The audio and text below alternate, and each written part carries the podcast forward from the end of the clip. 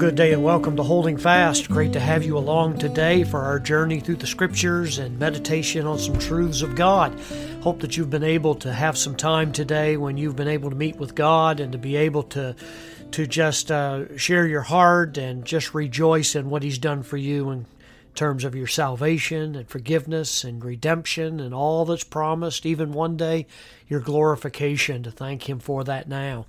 So I welcome you to holding fast. Hope your anchor is gripped firmly to the rock of the unshakable Word of God. We have been looking through the book of Matthew, chapter 5. We've been noticing a series of conditional promises that are given by the Lord Jesus Christ, known as the Beatitudes. And for those of you that have been following along with me, will recall that these are a number of statements that are given by Jesus Christ himself that really defines the qualities or characteristics of somebody who is a citizen of the kingdom of God.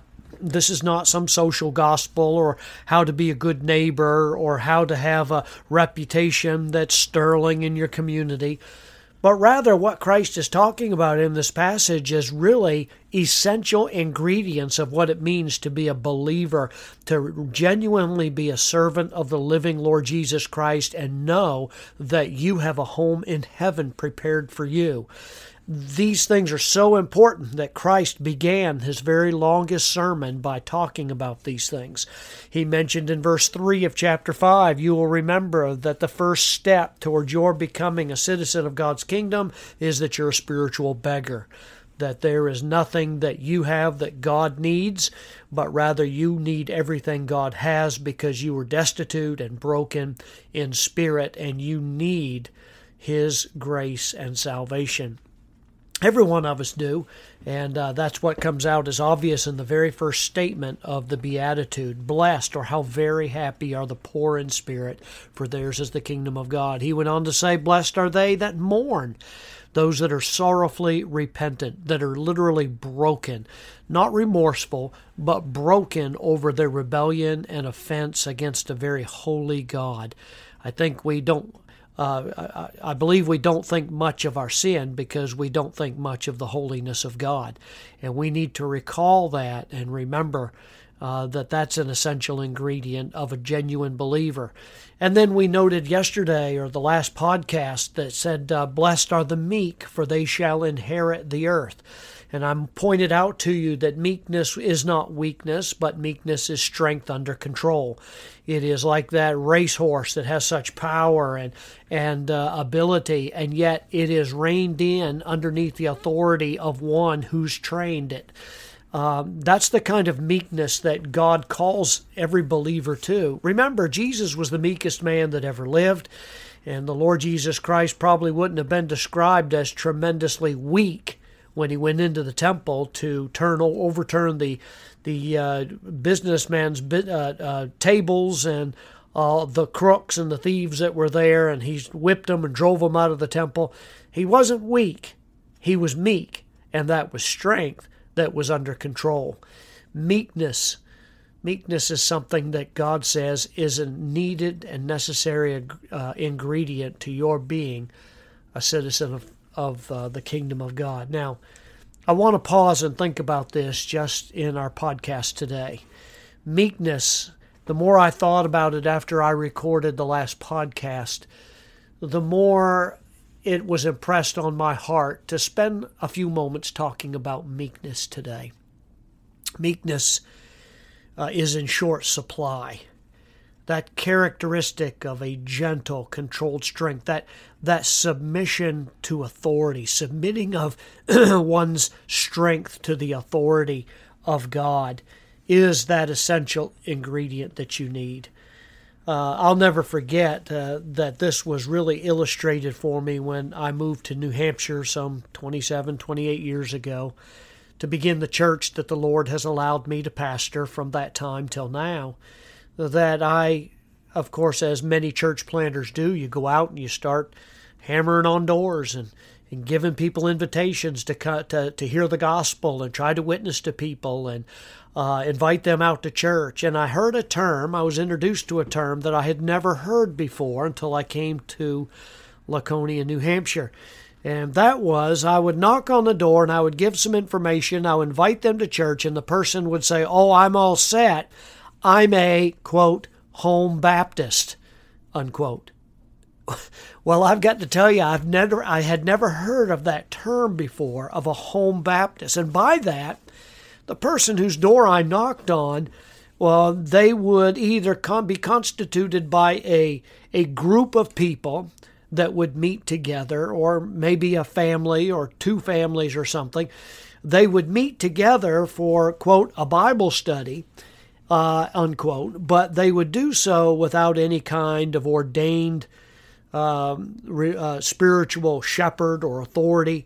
Uh, they would meet without uh, a specific instruction. There would be no spiritual accountability. Uh, the Lord's table was not observed, and all the other things that go with an assembly of God's people. But they were home Baptists. Uh, in, a, in essence, the longer I was here, the more I became aware that there was an arrogant spirit in most of those people, a non meek spirit that became obvious. They were anti authoritarian. Uh, they had no interest in coming in under the accountability of a spiritual, God ordained leadership. And you know, ever since the Garden of Eden happened and the, the sin of Adam and Eve, humanity has rebelled against God. It's a pandemic in the human race. It's something that all of us suffer from. We all are rebels against the cause of God. We all grimace uh, when it comes to the commands of our Creator. It's something that just goes with our fallen nature.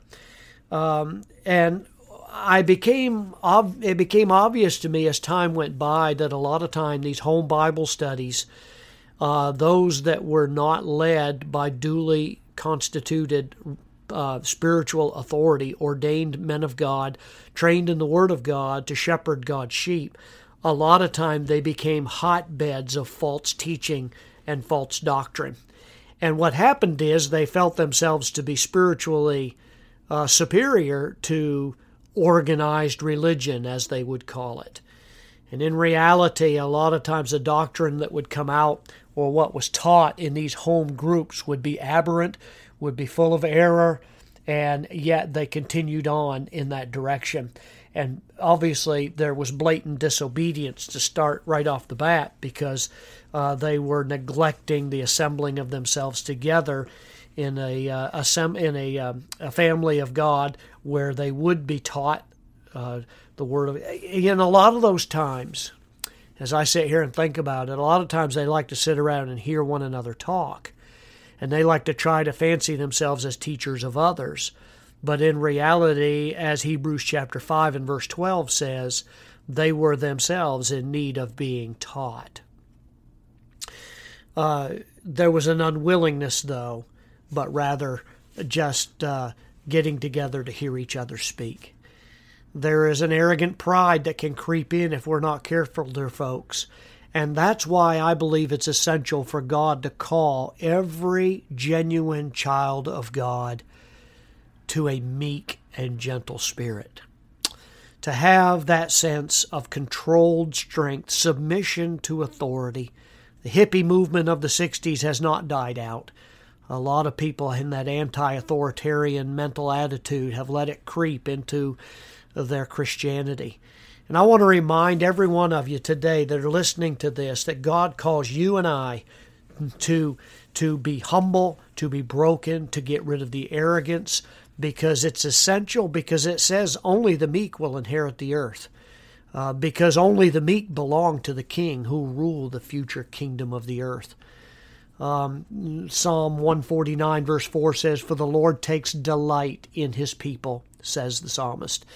Uh, it says, He crowns the humble with salvation.